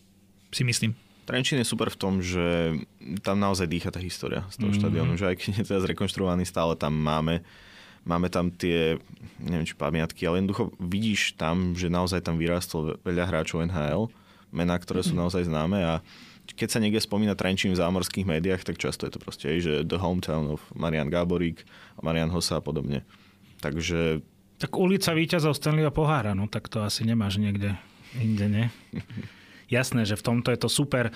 Ja to chápem na jednej strane ako tú prezentáciu toho, že však toto je to Hockey Town, toto je náš mm. Hockey Town, toto je náš Detroit, hej, že toto je to, kde to celé začalo. Rozumiem tomu. A dobre, asi to vnímam ako problém iba ja. Nie, a... akože nevnímaš to ako problém iba ty. Ja len doplním, že, e, že to, že to bolo dobré miesto na hokej, hovorí o tom ten záujem zo strany ľudí, že sa chodilo Rozhodne. na ten zápas. Mm, tak asi. Počúvate Presko, športový podcast o tom, čo v reportážach nenájdete. Samostatná kategória tohto celého sú tie osobnosti okolo. Môžete sa prechádzať okolo ľudí, ktorí hrávali hokej, ktorí sú scoutmi. Koľko tam vlastne bolo generálnych manažerov? Len tí dvaja? Calgary, Chicago? Či viac. bolo viac? Bol tam Doug Armstrong z okay. St. Louis a na tom zozname ich podľa mňa bolo tak do 10. Ale nie všetkých sme videli, nie všetkých by sme podľa mňa spoznali len tak, keby sme ich teraz videli na ulici alebo podobne. Ale generálnych manažerov tam bolo tak do 10 a scoutov podľa mňa trojciferný počet. A koľko ťa spoznali, Paťo, keďže si bol dvakrát za sebou na drafte? Aspoň mm-hmm. jeden, áno. Je Paťo? jeden ma spoznal, ale bolo to po našom vzájomnom rozhovore s Kylom Davidsonom z GM Chicago som sa rozprával, myslím si, že ako prvý tam z novinárov, neviem, úplne bol to prvý deň, keď som za ním zbehol cez jednu z prestávok a som sa predstavil, on bol veľmi ochotný, dohodli sme si termín, počas druhej prestávky som si ho našiel, on tam presne bol, kde sme sa dohodli, spravili sme veľmi dobré interview, veľmi dobrý rozhovor a ďalší deň si tam len tak stojím a zrazu išiel okolo mňa Davidson, pozera sa na mňa, smeje sa a kýva mi. Som sa otočil za seba na tribúnu, že čo čo je kto za mňou, že je tam Hezerved alebo kto. Vrátil som sa nie, tak mi ukazuje, že na teba, že čau, tak som sa tak veľmi potešil, wow. že, že bol taký, presne takýto wow efekt, že pre ňo to nič neznamená a mne, mňa to veľmi potešilo. Ako možno mi tým chcel iba ukázať, že my sme spolu robili včera rozhovor, pamätám si ťa, ahoj, je to úplne normálne. A to isté sa mi zopakovalo o dva dní neskôr, alebo teda piatok to bolo, že išiel oproti mňa, ja som ho teda prvý zdravil, on ma odzdravil a išiel si svoje. Bolo to veľmi príjemné, ale mal som aj iný zážitok. Daj. No Doug Armstrong predo mňa utekal. Doslo- doslova pobežal? No, nebol to Tomáš pobežal, mal trošku horšiu techniku, ale tak samozrejme som bol nábudený, chcel som ďalšiu rybu, tak, tak sme našli s uh, chalanmi Daga Armstronga. My sme si ho celý čas s mojim kameramanom Huďom natáčali a skončil sa zápas, išiel oproti mne, ja už som mal teda nahajpovaný ten mikrofon v ruke a on mi povedal, že, že dám ti rozhovor zajtra. On že ja mu hovorím, že zajtra je day off, proste zajtra tu nikto nebude. On že, nie, on tu určite bude. tak som za ním v Trenčíne po tých schodoch utekal Aha. až dole ako taký blázon, že iba tri otázky niečo o Daliborovi Dvorskom, že sa chcem obiť, tak, uh, tak nedal mi. No, utekol preč a, a ďalší deň bol day off, takže som tam nebol. Na to mám ja prúpovidku, že ešte dnes čakám na jedného hráča z Nitry vo zvolenie, ale že si ho iba odloží veci v autobuse. Nebudem menovať Roberta Lantošiho. A aké to je, Maťo, robiť s nimi rozhovory? Lebo ja som si vždy myslel, že oni sa tu môžu akože totálne vyblázniť, totálne vyblázniť tí skauti, že oni ti môžu porozprávať aj také veci, čo by si v Amerike nedovolili, lebo však kto by to tu čítal. Až dokým sa nestalo to, že Slavkovský bol draftová jednotka a kanadské médiá preberali povedzme veci, ktoré napísal Denigen alebo Denik denník šport, hej, že aké to s nimi robiť rozhovor, koľko toho pustia von, koľko, koľko si ťa pustia k telu, alebo koľko si ťa držia od tela. No z toho, čo som čítal a čo tak akože viem, tak oni si musia dávať pozor na tie interné veci, že nemôže ti povedať, že hej, že pozerám tu pobežal a, a toto sa mi na ňom páči a to sa mi na ňom nepáči, aj keď to sú veci, čo by asi slovenských fanúšikov zaujímali najviac, že teda koho vyzdvihujú a čo sa im na ním pozdáva ale záleží to veľmi na človeku. Ako ten Davidson naozaj pôsobil veľmi ľudský. Aj keď som ho videl počas tretiny alebo teda počas prestávky sa s niekým baviť, tak naozaj on, on pôsobí veľmi fajn. Ale oni si ten pozor musia dávať v dnešnej dobe. Hlavne keď keď niečo prekladáš zo slovenčiny do angličtiny a nemáš znalosť toho jazyka, tak často ti z toho výjdu úplne také konštrukcie, že to môže vyznieť oveľa, oveľa horšie. A v dnešnej dobe, keď naozaj my novinári máme Twitter a je logické, že tam postneme tie veci, pretože ľudí to zaujíma a na tom Twitteri sa to dozvedia najrýchlejšie, rýchlejšie cez, cez naše oficiálne kanály a média. Tak je jasné, že sa to bude šíriť, pretože followuje nás naozaj ako hocikto. A tým pádom si oni na to musia dávať pozor, že, že čo, čo vypustia, ale zároveň majú na toto tréning, takže nie je to také, že by sme ich vedeli nachytať, mm-hmm. myslím. Ja si myslím to isté.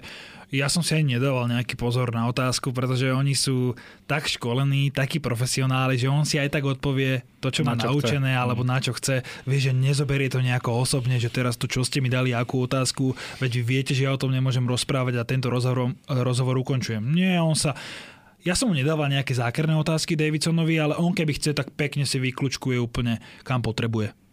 Si povie, čo chce. Ja by som podotkol, že to je vlastne zaujímavé aj z tej opačnej strany, tým, že tí generálni manažéri majú ten svoj vek a tie roky skúsenosti, ale úplne opačne ja som robil rozhovor s tým Michael Meesom, čo bol jeden z najmladších hráčov na Honika Grecký kape, najmladší Kanadian, kandidát na jednotku draftu 2025 a ten chlapec má 16 rokov a bolo na ňom vidno, že on má už za sebou tú mediálnu školu aj z toho, ako odpoveda. Mm-hmm. Jednoducho ja som sa ho spýtal, že čo to pre neho znamená, že, je teda, že bol teda vybraný na tento turnaj a on hneď spustil, že it's a tremendous honor, proste, že je to pre neho obrovská podsta a naozaj tak rozprával, že, že chce sa hlavne zlepšovať a veľa to pre neho znamená aj o tej jeho rekordnej sezóne tým, že vlastne prekonal body McDavida z Pezu, Tavaresa, on to iba tak zmietol zo stola, že on ani náhodou není proste na ich úrovni, alebo že není, není lepší ako oni, alebo teda nie je lepší ako oni, že veľa zohrali tí jeho spoluhráči a rady od nich a podobne. Čiže naozaj tí, už aj tí mladí hráči sú naučení. To je jedna z prvých vecí, e, na ktoré v NHL pracujú organizácie, je to, ako ten hráč vystupuje pred médiami a na to, ako formujú tú jeho osobnosť, pretože v tejto dobe ten skills vieš uvidieť, ale ak neprekúkneš dostatočne skoro tú jeho povahu, tú jeho osobnosť, tak to môže byť v budúcnosti veľký prúser. Áno, ty si niekoho draftuješ a on spraví o pol roka zlé meno tej organizácii, tak to asi nie je úplne ideálne pre teba, aj keď to je veľký talent, vieš, tak oni si vždycky veľmi dobre odkomunikujú s tým hráčom, čo má rozprávať, ako to má rozprávať, aby to nevyzeralo zle, pretože už keď je hráč tej organizácie, tak reprezentuje hlavne ju aj keď teda Michael Misa samozrejme ešte draftovaný nie. A ešte tá posledná otázka k tomuto, že tí skauti sú zdielni, že, že keď za nimi prídeš, chcú sa rozprávať, alebo skôr vo väčšine, že nechcú? Off record, mimo kameru. Uh, skauti podľa mňa nemajú na to privilégia, aby sa rozprávali uh, na kameru, alebo aby dávali nejaké oficiálne rozhovory. Aspoň ja ešte počas tej mojej, ja neviem, 5-ročnej kariéry v RTVS. Nepodarilo sa mi zohnať žiadneho skauta, ktorý by bol ochotný rozprávať sa so mňou uh, na kameru. Oslovil som aj skauta pána Ihnačáka, veľkú osobnosť slovenského hokeja, či by bol ochotný mi niečo povedať. Povedal mi, že áno. Ako náhle ale uvidel, že idem za kamerou, tak mi povedal, že nie. Že proste nechce, nechce sa rozprávať a mne nezostáva nič iné, len to rešpektovať. Samozrejme, že som sa ho snažil ukecať, ale skauti nechcú rozprávať, preto to je linka grecky pre nás taká dobrá pôda, lebo sú tam tie najväčšie ryby a tie rozprávať môžu, ako generálny manažér alebo šéf skauti a podobne. No, Paťo, ty si veľmi vzácny teraz respondent aj pre pretože ty si zažil tie dva roky priamo v Amerike na tom drafte, tak eh, keď to porovnáš, aké to je, akí sú tí ľudia zaujímaví? Maťo, ty si bol tiež na drafte? Nebol som. No, už som sa zlákol. Iba, iba som, ťa, zlákol, že som toto... Tak aké to, aké to tam bolo? Aké to tam je stretávať tých ľudí? Lebo o nich sa hovorí, že sú strašne zlatí, milí tí Američania, tí Kanadania. Určite sú, ako mám odtiaľ len dobré skúsenosti. Mm, teraz na poslednom drafte sa mi stala taká zaujímavosť, že cez jedného novinára sa ku mne dostalo, že či by som Montrealu Canadiens nepriniesol nejaké produkty zo Slovenska, čokolády, cukríky a podobne a že oni by chceli v budúcnosti urobiť takú aktivitu s Jurajom Slavkovským, že on bude jesť americké nejaké výrobky a Američania zase budú jesť tie slovenské produkty. Ja budú to mhm. nejako porovnávať, neviem presne. Ale dostalo sa to ku mne iba sprostredkovanie. Z Montrealu ma nikto nekontaktoval. Lenže my sme mali veľmi komplikovaný led a kufor mi samozrejme neprišiel. Ja som sa dostavil na do Nešvilu 4 hodiny pred draftom, čiže nemal som kufor, prišiel som v teplákoch, takže sme riešili nejaké starosti, bla bla bla. No a na drafte zrazu za mňou prišla PR manažérka, predstavila sa mi, ona si ma sama našla a povedala mi, že vie, čo sa nám stalo, ďakuje záujem, že som mal im niečo priniesť a že do, dozvedela sa, že budem otec, že budem mať dceru a že tu je pre ňu puk s podpisom Juraja Slavkovského z draftu, m, minuloročného draftu. Čiže ona už o mne vedela informáciu, ktorú nevedia mnohí moji, nechcem povedať, že známi, alebo ľudia z okolia, jednoducho cez toho novinára, alebo neviem cez koho doteraz sa to dozvedela a priniesla takúto pozornosť pre moju dceru, čo ešte nie je stále na svete, o, pripomínam, ale ona to už vedela a vytvárala si kvázi ako keby dobrý kontakt do budúcna. Lebo ja túto príhodu hovorím teraz stovke ľuďom, ktorí ma budú počúvať a každý si možno povie, že wow, toto urobili v Montreale, možno je to dobrý klub. A takýmto spôsobom tiež si oni ľudsky vytvárajú to publikum aj mimo, mimo zámoria jednoducho. Mm. Si sa dobre vyskautovala. To neviem, ale tým som chcel poukázať na to, že ma to veľmi... Sama, veľmi... sama, sama od seba prišla, jasné, vieš, on celý čas jej písal, že už som tu 200 mil, 100 Nie. mil, už som za chvíľku... Nie, naozaj. Žartujem, samozrejme. Ale naozaj sú tí Američania a Kanadenia veľmi zlatí. Ja to môžem nadviazať na to tak, že ja som síce nebol na tom drafte, ani v Amerike, Ani ja, nemusím ani v sa Kanade. zle. V pohode, v pohode. Ale tým, že robím aj preto McKinsey Hockey, čo je teda zámorská agentúra a moji teda šéfovia sú, sú z Kanady a z Ameriky, tak nejako spolu komunikujeme a naozaj sú veľmi, veľmi milí, že aj ako sú aj zdvorili v tej komunikácii a podobne. Ale napríklad je tu jedna taká príhoda, že my ako skauti tých jednotlivých regiónov posielame hodnotenia hráčov z našej oblasti. Ak je to bodové hodnotenie, je to vždy 5 atribútov hráčských, čiže korčulovanie, strela, fyzická hra, nejaká ši- šikovnosť a hokejová inteligencia. A len hráči v poli, hej, brankári. Hej, a akože brankári majú svoje kategórie. Tam to je, myslím, že ich je 6 a tam je to nejaká atletickosť, práca s pukom, lapačka, čítanie hry, nejaká výbušnosť, myslím, a ešte niečo, to už som zabudol. Brankárov teda veľmi nerád skautujem.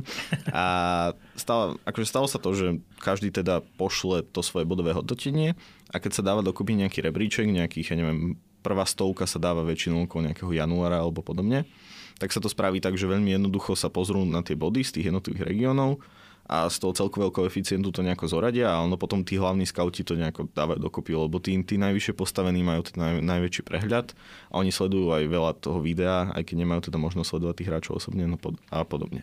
Mm-hmm. A stalo sa to, že oni to dali do jedného spreadsheetu, do, jedného, do jednej tabuľky Excelovskej a vždy ten hlavný scout k tomu napísal nejaké komentáre, hej, že neviem, že tento hráč je podľa mňa precenený, je príliš vysoko, tento je príliš nízko, tento podľa mňa je lepší korčujer a podobne. A bol tam proste ku každému nejaký feedback, hej, úplne normálna vec, čo by si teda očakával od nejakého tvojho šéfa a podobne. A poslali nám naspäť ten zoznam, ale aj s tými komentármi. Čo je teda podľa mňa úplne v pohode ale asi o 3 hodiny napísal, napísal ten, ten šéf, že, že je mu to strašne ľúto, že on nikoho z nás nechcel jednoducho diskreditovať a všetkých si nás váži ako scoutov a, a že najlepšia vec bola, že, že pochopí, ak budeme chcieť, že aby odstúpil, aby reálne sa vzdal tej svojej teda úlohy. a teda svojej pozície riaditeľa scoutingu. Čo teda mne v nejakom kontexte nejakého Slovenska prišlo absolútne, absolútne až Presne. absurdné. Takže oni sú naozaj, naozaj veľmi takíto a teda chvál Bohu neodstúpil. Mne Miško Červený eh, z, de, z denníka N, my sme spolužiaci, on mi spomínal, že keď bol prvý raz v Amerike, že došiel teda na tú pasovú kontrolu a hi, how are you? A na to, to je ich bežné pozdravenie sa a na to existuje iba jedna správna odpoveď. I'm fine, how are you? Mm-hmm. A on povedal, že oh, ja strašne ťažký let, zlomený som a ona na ňo kúkala, že huh? Že to vôbec neberú, že tá, tá slušnosť je v otázke aj v odpovedi. Ty si toto asi zažil eh, v Lani, eh, keď si robil tú anketu, nie? Že kto bude draftová jednotka? Paťo. Áno, áno, e, tam to bolo medzi Wrightom a Slavkovským v Montreale pred Belcentrom. Vyhľadol som si, dajme tomu, že 10 ľudí a samozrejme, že hm, oni jednoducho niektorí vôbec nevedeli, kto to Juraj Slavkovský je. Takí bežní ľudia, že prišli sa pozrieť na draft a dva roky alebo dva a pol roka im vštepovali iba, že Shane Wright, to je náš boh, ten dobije ten Montreal ten, a, a, dobije, a dovedie vlastne Montreal k, k Stanleyho poháru. Ale niektorí vedeli, no a asi 9, asi 8 mi povedali, že Shane Wright. Na moju jednoduchú otázku, kto bude draftová jednotka, bola odpoveď Shane Wright. A ja si hovorím, že ale už by som potreboval aj nejakého Juraja, zase nedám to golo bodov sekúnd. Si si bol že iba- fúzy falošné, aby si sa natočil sám? a, Išiel kameraman odpovedať. a dvaja prišli a teraz sme sa tak rozprávali a oni, že asi vám všetci hovoria Shane Wright, že? Tak my vám povieme, že Slavkovský. Ja hovorím, že Slavkovský, no Slavkovský. Oni tak komolili, tak vravujú meno, ale boli takí zlatí, že mi na kameru normálne zahrali, že áno, draftová jednotka Montrealu bude Slavkovský. Tak akože samozrejme to meno komolili, Slavkovský, Slavkesky, hoci ako, ale povedali mi veľmi milo to meno, ktoré som ja potrebovala. Nakoniec to bola výborná reportáž, lebo ľudia v Montreale chcú predsa eh, to, aby bola draftová jednotka Slovák. Takže, takže asi mm. tak. Čiže z tých všetkých ľudí, lebo ja si to pamätám a prišlo mi to strašne zlaté, že niektorí z tých miestnych, ktorí nevedia ani len vysloviť jeho meno, si myslia, že bude prvý. Ja som tam badal zo pár takých ľudí, ktorí boli autentickí. Nebol nikto? Nie, boli, boli, jasne. Ja som dal len teda nejaký ten počet. Okay. Zdá sa mi, že z desiatich uh, dvaja boli, ktorí nechceli dať ako keby z prvej Wrighta, ale boli mm. ochotní dať Slavkovského a potom tam bol taký obrovský fanúšik Slavkovského, ktorý mal aj taký transparent, že Slavkovský on fire alebo niečo také už presne neviem a dokonca už ho dával do formácie s Cofieldom a neviem ešte s kým, kto tam presne bol, ale boli aj takíto fanatici samozrejme, ktorí tam pred Belcentrom, predtým ako mal prísť autobus s tými top hviezdami, čakal na Slavkovského 2-3 hodiny, aby mal to najlepšie miesto. Koľko toho si zažil mimo toho draftu? Lebo Málo. ono sa hovorí o týchto Američanoch, že oni ten svoj šport poznajú strašne povrchne v takej tej väčšinovej rovine, že ja ti napríklad poviem príklad, v Lani som bol na Sicílii na dovolenke a mal mm. som dres Philadelphia Eagles týmu NFL, ktorému fandím a išiel oproti mne človek z Philadelphia, ktoré, ktorý, že Eagles, ej, a takto, dali sme sa do reči. On nevedel vôbec, akých hráčov tento rok draftovali mm-hmm. a ja som mu ich hovoril on sa mňa pýtal, či som z Filadelfie, hovorím, že nie, ja som zo Slovenska, on netušil kde. Mm-hmm. Či si toto zažil v Montreale? A Montreale... Ale tam je to asi iné, lebo ten Montreal je vyslovene hokejový. Nie, je že... to hokejové mesto, ale keby si bol, že kilometr a pol od Belcentra, tak by si netušil, že je nejaký draft. Zase nejako, tam je Laval, ne? Nejako marketingovo prešpičkované to tam nebolo, že všade billboardy a rovnako mm-hmm. tomu tak bolo aj v Nešvile. A v Nešvile som mal dokonca rovnakú alebo podobnú príhodu s taxikárom, ktorý mi povedal, že, že no, máme tu hokejový tým a že to je všetko, že ja sledujem futbal, že odkiaľ ste, že zo Slovenska. O, Hamšíka poznám a tak. Čiže v Amerike vedel... Akože soccer, hej? Áno, akože uh, futbal, nie európsky. americký futbal, ale klasický náš, európsky futbal, bol pre ňo na vyššej úrovni ako, ako NHL. Um, Takže asi takto by som odpovedal na tvoju otázku. Samozrejme, že v tom Montreale priamo okolo Bell centra to bolo hotové šialenstvo. Tam ľudia čakali naozaj 3-4 hodiny pred tým samotným draftom, aby mali čo najlepšie miesta. Väčšina z nich preferovala Shane Wrighta, takže tam behali s rôznymi maskami, mali transparenty jedno s druhým, ale oni boli tak ako keby dopovaní alebo učení, vieš, že, že prichádza veľké podujatie, ktoré bude v Montreale a máme tu Kanadiana. Mm-hmm. Tak to bola taká modla ich, že toto bude náš spasiteľ kvázi. Teraz trošku samozrejme preháňam, ale takto naozaj bolo. Oni boli extrémne prekvapení, keď Juro Slavkovský bol draftová jednotka. Ako písko tam nebol, aj keď nejaké výkriky tam boli, ale ten draft samotný vnímali veľmi intenzívne. Mačo, nakoľko ti mm, stúpol spotlight, alebo teda to, že nakoľko sa o tvoj názor viac opierajú teraz ľudia v tvojej tej agentúre, vzhľadom na to, že tieto posledné dva ročníky z pohľadu Slovakov boli výnimočné vzhľadom na to, aké sme my mávali ročníky posledné. Stáva sa mi, že teraz viac so mnou komunikujú ľudia, ktorí majú na, na starosti iné regióny, tým, že na Slovensku teda nám vyrastli nie všetci vyslovene na Slovensku, ale vyrastli nám zo Slovenska naozaj veľké talenty. Čiže áno, ja som písal aj taký veľký článok pred minuloročným draftom do nášho magazínu a podobne, takže Slovensko si začína budovať väčšie meno a ja som, ja som za to len rád. Ja som využil ten ideálny čas, kedy, kedy som sa do tohto mohol zapojiť a teraz len už bieram len tie úspechy. No. Tak keď Maťovi sa zvýšil spotlight tým, že teda je scout, tak ako sa tebe zvýšil, keď si bol pritom? Bol si, bol si pritom, keď Slovensko zažilo historický hokejový večer, keď prvé meno, ktoré zaznelo na výbere nováčikov do NHL, bolo slovenské? Mm, dá sa povedať, že som bol možno aj prvý novinár, ktorý tú informáciu zo Slovenska vedel, ešte skôr ako, ako to meno Juraj Slavkovský zaznelo priamo na drafte. A to bolo veľmi zaujímavé pre mňa, pretože pred tým samotným vyslovením mena Juraj Slavkovský za mnou prišli dva novinári a hovoria mi, že kamoško, buď pokojný, že žiadny stres, že prichádza historický moment. Hovorím im, že aký historický moment, že pre nás každé umiestnenie Juraja Slavkovského, aj keď bude druhý, je historický moment. Tak povedali, nie, Juraj Slavkovský bude draftová jednotka, priprav sa na to. No dobre, tak ja som bol taký, že wow, tak som to napísal na svoje sociálne siete, že novinári prišli za mnou, že máme draftovú jednotku. A naozaj minútu predtým, ako vyslovili Jurajové meno v Montreale, to dal von Bob McKenzie, ktorý má špičkové informácie o veľa takýchto hráčoch a zaujímavostiach vie prvý a tak sa aj stalo. Juraj Slavkovský bol draftovou jednotkou a, Michal Krúpa, g, um, scout Montreal Canadiens bol určite prvý Slovák, ktorý to vedel, že Slávko bude jednotka Montreal Canadiens v Belcentre a ja si myslím, že som bol teda prvý slovenský novinár, ktorému to povedali tamojší novinári o niečo skôr. Motáš to, ty si Buzz Aldrin tejto informácie. Si druhý Slovák. Ja som chodiaca pokora, pozor. A teda, ako si naložil s touto informáciou? Však mal si ešte čas, nie? To otočiť. Jednoducho nazbieral som 200 lajkov na Twitteri, to mi úplne stačilo. A takto si vsadiť. To ti nenapadlo? Ja viem, že by si to neurobil kvôli tomu, že máš nejakú morálku a chrbticu, ale že či ti to tak neskrslo, že ty brďo, toto by sa mi celkom aj ako mohlo vrátiť aj inej rovine ako len v tých lajkoch. Mm, premyšľam nad tým, že mám veľa kolegov, ktorí by to dali, ale mne to vôbec nenapadlo. Nechápem, inak mohol som z toho niečo vyťažiť. to bolo... Ja by som to dal. Ale mne to nenapadlo, chápeš? Inak veľmi dobrá informácia to bola pre mňa, mohol som to naložiť a teraz by som to nesedel. Bol by som v Belcentre s manželkou, teda pri Belcentre. A užíval by som si život. Chodil by som na hokej. Naozaj by si chcel žiť v Montreale, keby si zrazu vyhral také peniaze. Mm, tak život ako taký tam, čo som počul, je veľmi dobrý. Ako je tam zima. Zima velikánska, mm. ale život podľa mňa fajn. Či?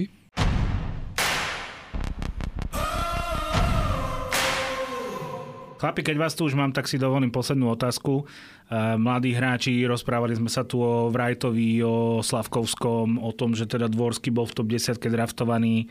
A ja som počul, Paťo, že ty si mal, ty máš nejakú super stávku s Marekom Marušiakom, ktorého sme to mali v prvom diele. A ja vieš, aká to je stávka? Ja viem, a ty ju musíš povedať, lebo ja nie som autor tej stávky. Á, ja som autor tej stávky. Vieš, prečo sa to pýtam? Lebo tu máme skauta, ktorý ti môže odpovedať, Dobre. kto z vás ma je bližšie, vieš? Inak ja som ako vzdychol, ako keby som nešťastný z tej stávky. Za mňa to je easy win, táto stávka. Ja som no sa daj. stavil s mojim dobrým kolegom, spolusediacim v redakcii s Marekom Marušiakom o tom, či Martin Chromiak nastúpi v NHL do konca roka 2025. To znamená, že ak nastúpi do NHL 1.1.2026, tak vyhral on, ak skôr, tak som vyhral ja. Takže toto je naša stávka, stavili sme sa o diplomatiko a myslím Ktoré? si... No, to zase, to zase Marek bude prekrúcať, vieš? Lebo keď teraz povieš, aké diplomatiko, božkov, tak je, už je to, vieš, definitívne. Poraď mi. To najdrahšie, to je jednoduché. Jednoduché, jednoduché no nejakú politrovku. Jasné. Skončí s Božkovom. No a podľa Ale mňa, republiku aspoň. No a podľa mňa to je akože jednoduché víťazstvo pre mňa. Ešte predtým, ešte Maťo dám slovo, aby si povedal správnu odpoveď a jednu jedinú správnu odpoveď, tak poviem, že však konečne sa z toho težme, lebo boli tu draftové ročníky, keď Presne tam tak. bol, že Maximilian Pajpach jeden jediný draftovaný do môjho milovaného Koloráda a dnes už o ňom v podstate nikto nevie. Čiže správna odpoveď na otázku, či bude Martin Chromiak do roku 2025 v NHL znie? Áno. Takže už, má, už pol litrovku mám, takže o litrovku. A teraz to zôvodní. Podľa mňa je to dosť taká, ešte by som povedal, že safe stavka, hej, že keby si chcel byť odvážny, dal by si 2024 alebo 2023, tým, že Chromiak nemal úplne ďaleko do NHL aj tento rok. On mal naozaj to dobré obdobie na farme, kedy tam naozaj strieľal góly a nebolo asi veľmi pravdepodobné, že by ho povolali, alebo že nebolo to také isté, ale Chromiak podľa mňa naozaj nemá do tej NHL ďaleko. Tým, že už tá sezóna na farme bola celkom dobrá, tým, aký je on typologicky. Má to horšie v tom, že LA Kings majú celkom nabitý systém prospektov, že má jednoducho väčšiu konkurenciu, než keby bol v nejakom týme, ktorý nemá až také, také šikovné mladé nádeje a nemá ich až tak veľa. Ale to, aby Chromiak do dvoch rokov, dvoch a niečo nastúpil do NHL, je podľa mňa naozaj vysoko pravdepodobné. Ja som to vtedy uzatvoril aj tú stavku, pretože zdá sa mi, že niekedy v roku 2019 LA Kings začali robiť taký rebuilding, prestavbu toho týmu, takže aj s nádejou toho, že on má veľkú perspektívu, má NHL strelu a má perspektívu na to, aby sa zlepšoval v každom smere, tak by mohol naplniť moje očakávania. Poďme na našu záverečnú rubriku, tá sa volá Top List a chceme od vás, aby ste mi aby ste nám povedali tri najkrajšie pre vás, najkrajšie góly slovenskej reprezentácie. Pojmeme to tak zoširoka, lebo sme sa rozprávali aj o tom mládežníckom, aj juniorskom, aj o tom seniorskom hokeji. Tak Maťo, najprv začnem tebou. Tri najkrajšie góly v histórii Slovenska pre teba.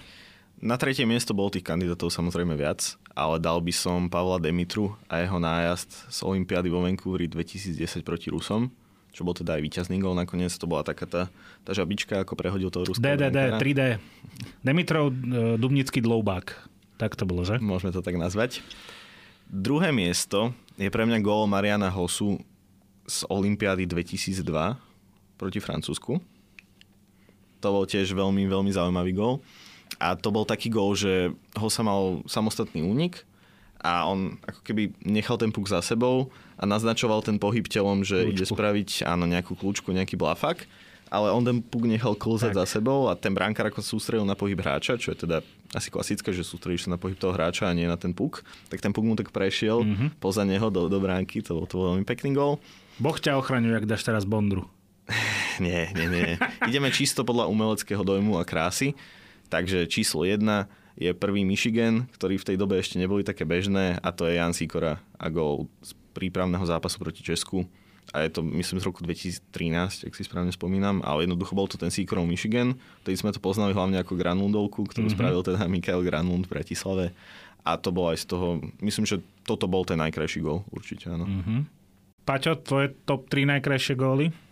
Tak začíname v roku 2012 a semifinále proti Česku, opäť derby, fantastický zápas, keď Michal Hanzuš vypichol na modrej čiare puk takým spôsobom, že do úniku išiel Miroslav Šatán. No a samozrejme dopadlo to tak, že Šatán krásne vykúpal brankára, padol v podstate na chrbát a šuflíkoval na ňom, takže to bolo úžasné, naozaj krásne emócie. Potom ďalším momentom bol rok 2007, majstrovstva sveta, kedy, kedy sa ukázala tá krásna kombinácia a tá súhra, ktorú mali Marian Hosa a Marian Gáborík. Gáborík a jeho raketové nohy. Po ľavej strane si jednou rukou obhodil Nemca, preletel ho ako keby nič, vytvoril z toho 2 na 1, potom mu Nemec spadol pod nohy, Gáborík ho preskočil, vymenil si puk s Hosom a dával kvázi do prázdnej bránky, takže to bol taký môj top moment číslo 2. No a pre mňa jednotka, môj obľúbený hráč, legenda Chicago Blackhawks, Marian Hossa v Salt Lake City na neúspešnom turnaji v zápase proti Francúzom,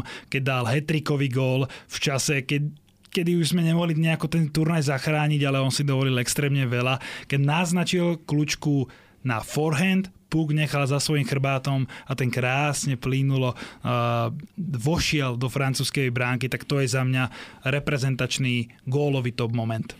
A kde by ste dali gól z bufetu?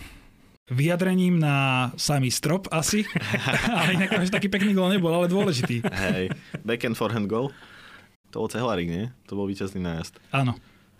Tak Slavko to vie pekne pomenovať. Super, rozprávali sme sa o Hlinka Grecký kape a prešlo to všade inde a nie len na Hlinka Grecký kap. Veľmi pekne ďakujem Paťovi Mitasovi z televíznej časti RTVS. Ďakujem aj ja, čaute.